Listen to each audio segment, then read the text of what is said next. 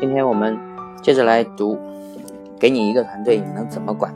第四章，制衡与分享。这一章有四个小节，分别是避免成员成立、建立自己的小圈子，庸者制约，能人重用，不追求尽善尽美的平衡，分享利益才能创造更多的利益。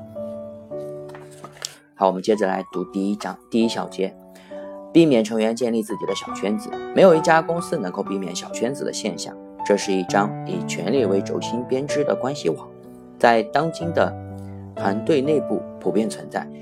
为了私人利益，互相勾结、相互利用，这既是成员之间小圈子形成的原因，也是这种表现不断强化的动力。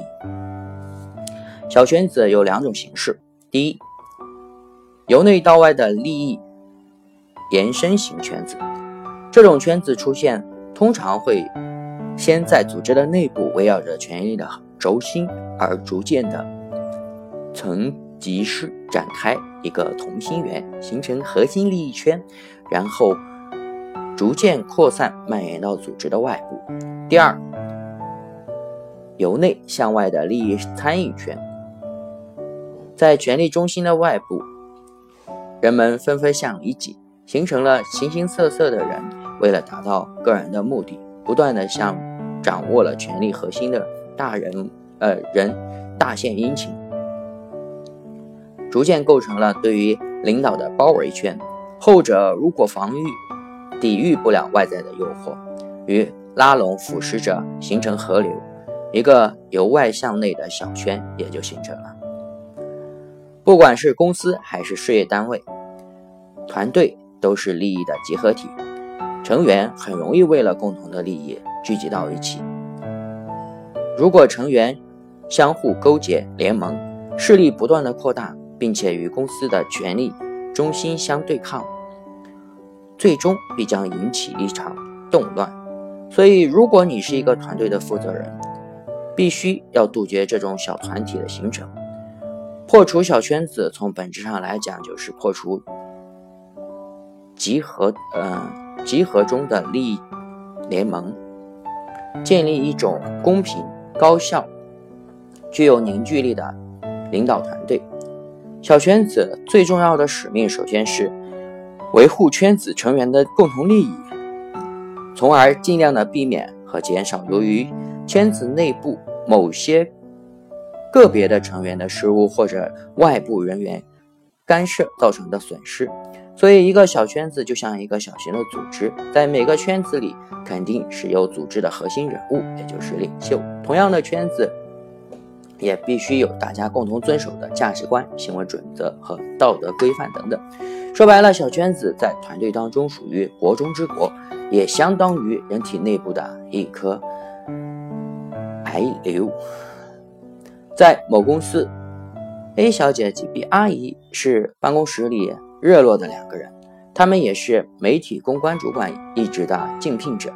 如果不仔细看，他们还是很好的一对朋友。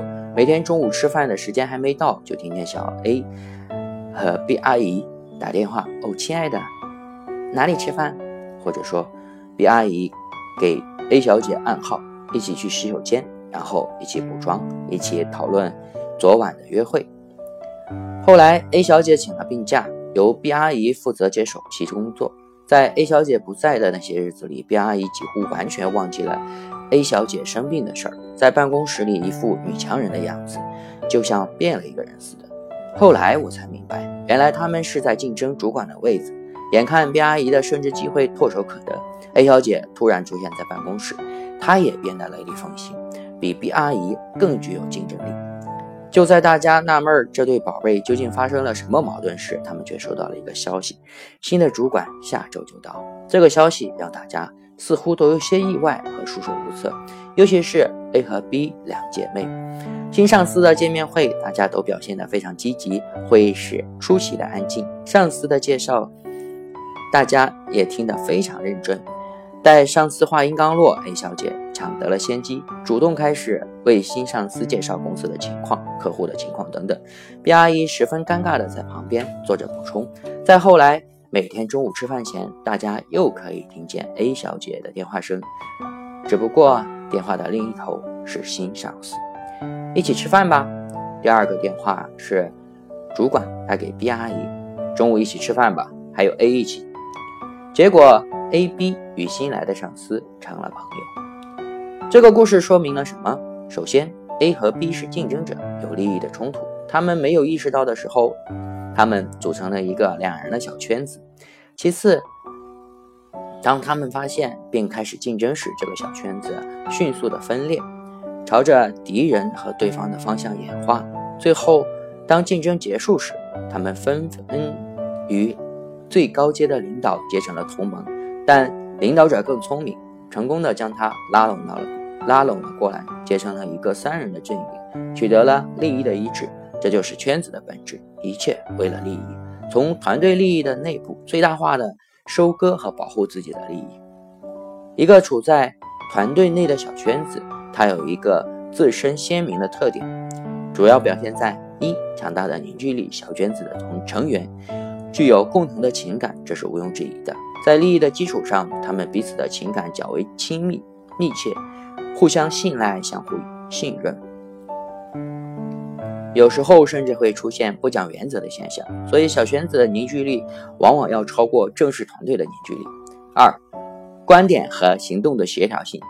由于小圈子的结合在自愿的基础上，所以成员之间的某些观念和问题上的看法基本上是一致的。他们能够在情感上产生共鸣，行动上协调一致，感情上也比较融合，归属感很强。三、信息沟通的快速优势。由于圈子成员之间的感情交往密切、频繁，加之成员之间无言呃知无不言，通常信息在圈子内部传播的速度相当迅速，所以他们对于信息。的反应往往具有很大的相似性。四，自然而然的会存在一个领导者。小圈子当然不是由于组织决定而成立的。它虽然没有上级的命令的领导任命的领导，但实际上每一个小圈子都有自己的管理者。这个管理者的形成不像公式，不像正式的组织公投，在这个小圈子发展的过程当中，自然的涌现出来。但是成员的拥戴程度比较高，号召力也比正式的组织者更为强大。不过，聪明的领导者对于这种现象有着另一种角度的思维，比如松下幸之助，他对此发表过自己的看法。经常有人提到消除派系的问题，然而仔细想一下，我以为有人的地方就有派系，制造派系是人的本能。我认为，该谈的是这个派系是好还是坏。既然如此，倒不如肯定派系的存在，然后再仔细的考虑如何活用派系。换句话说，与其各自分散，倒不如分成几个较为容易管理、办事会比较有效率。派系是没有办法消除的，而且有派系。也许比没有派系更好。比如，如何运用派系，只有靠每个人正确的认识了。在一个公司的内部，管理者既不能创造小圈子，也不能够废除他们。但是，我们可以学会与之共同相处，并施加影响。我的观点就是，不管喜不喜欢他，他的存在有一定的合理性。从另一个层面上来讲。他起码是为了员工的社交提供了一个可以得到满足的场所，当然还有些利益私下结交，这需要你警惕和避免。只不过想要完全消除一个不可能的实现的美梦，它一旦形成了，就只会接受它的存在，不大可能拆散这个小团体。强硬的改变。只会适得其反。作为团队的主管，我们在理解的同时，也要反思小圈子、小团体的成因。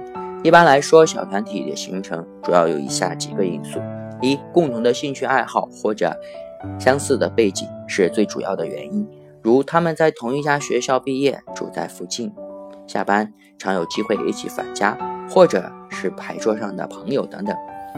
二、出于工作的需要，他们相互帮助。三、工作不足，使得成员之间有大把的时间，在大把的上班时间。可以挥霍，这时他们就会三五成群的聚在一起消遣。这样的原因会让人反思，或者是由于公司的纪律松弛，工作自由度、自由支配度高，员工的自由度相对较高，容易肆无忌惮的闲聊，以至于培养小圈子的情感。四最致命的原因是公司的管理不善，制度不公平，引起了争争议，很容易使权力受损的员工。自动的靠拢到一起，出于相同的认知，从而相互的支持。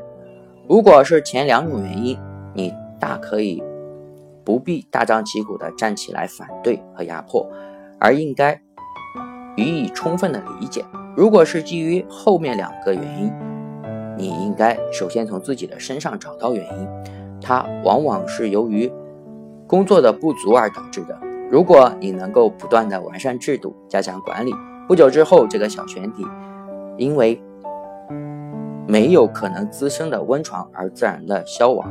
切记，就算是由于后两个原因，我们也不应该强制的拆散小圈子，而是要通过改善团队的环境，让其自然消亡，或者使其力量减弱。大家将重心放回到团队的利益上来说。看下面的反面的故事，在报业公司及其下属 A 刊杂志这一个管理体系当中，除去了正式的组织之外，还存在着非正式的团体。该公司的高层大多为四川人，高层习惯用同乡充当自己的亲信，而其他招聘的员工则是另一个非正式的团体。于是，自然而然的形成了两个非正式的团体：公司的人和外聘的人。企业中存在着非正式的团体，对于员工行为发生不可忽视的影响。如果公司的高层管理者能够利用好正式团体、非正式团体的优点，就可以使得企业员工的效率事半功倍。反之，则有可能工作效率变得很低。非正式的团体优点有以下几点：一、协助管理工作；二、增加组织的稳定。三、分担领导工作；四、发泄不满的情绪；五、制约领导。它的缺点可以表现为以下四点：一、倾向于保守；二、角色冲突；三、滋生谣言；四、不良压力。非正式的全团体表现它的优点还是缺点，全看管理者如何对待它。正确的对待分正式团体的方法是一分为二。看清楚它有可能带来的绩效和可能的弊端，分清楚形势和当前的目标，然后对其采取一定的管理措施，进行沟通与冲突的管理。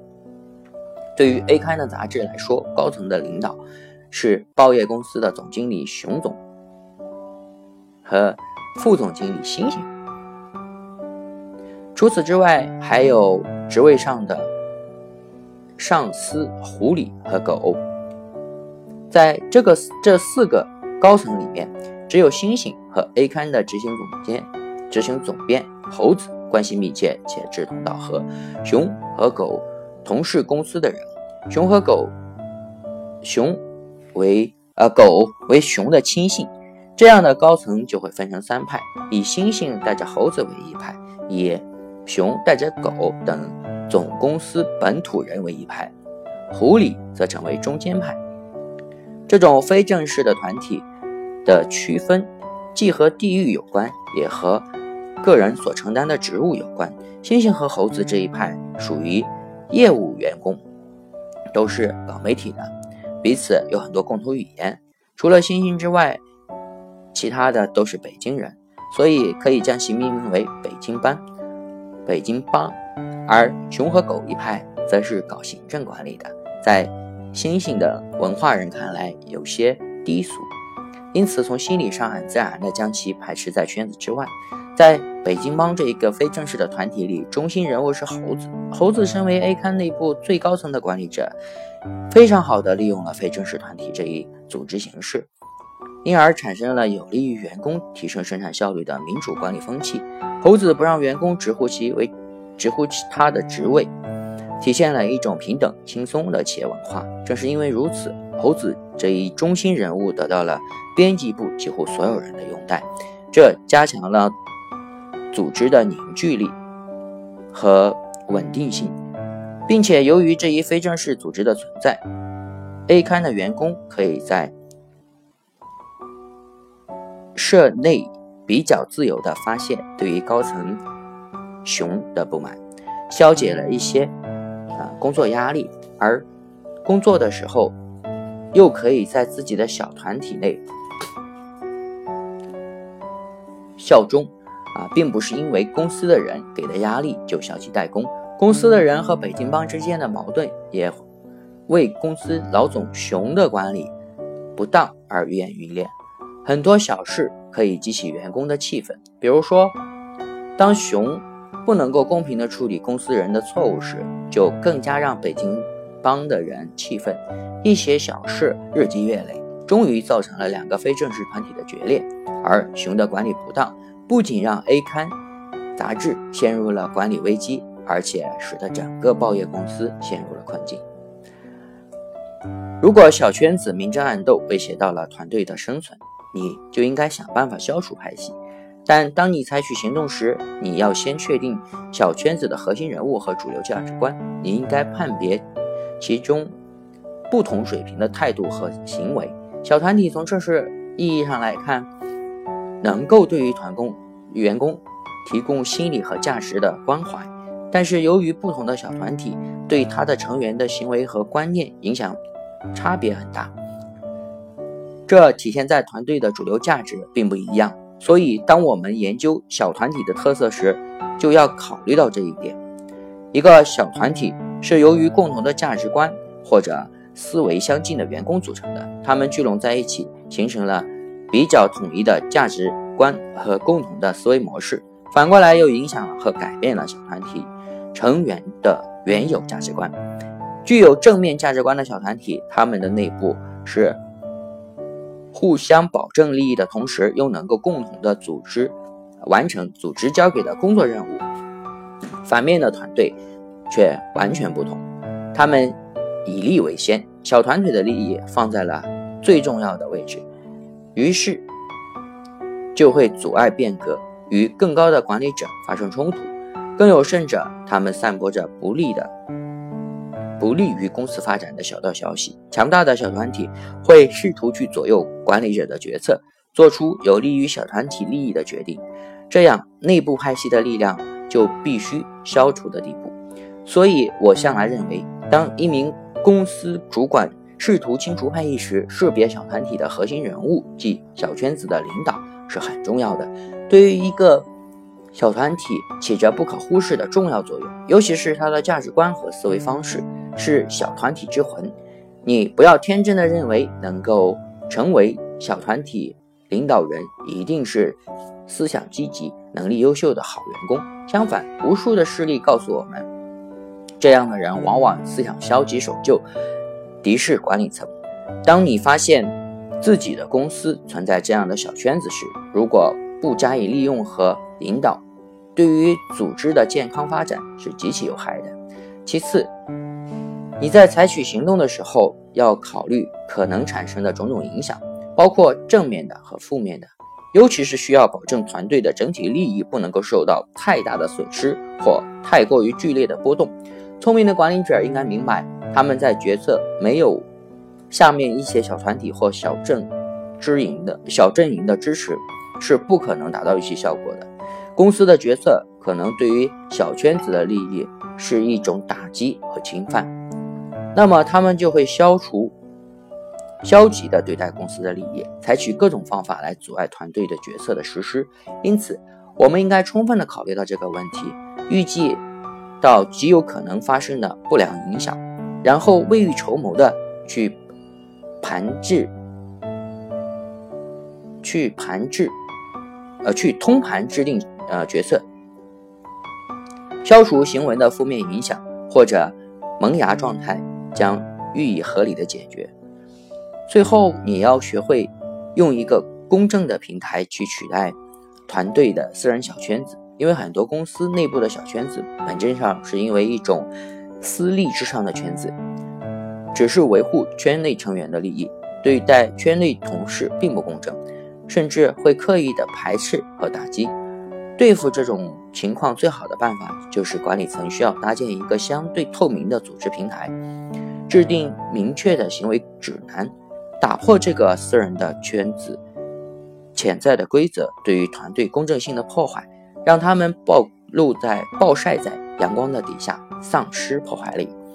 另外，你作为一个掌权、掌握权柄的团队管理人，必须懂得用团队去制约，来取代内部的腐败结盟惯圈，强调公平性、公开性、流动性。存优劣汰，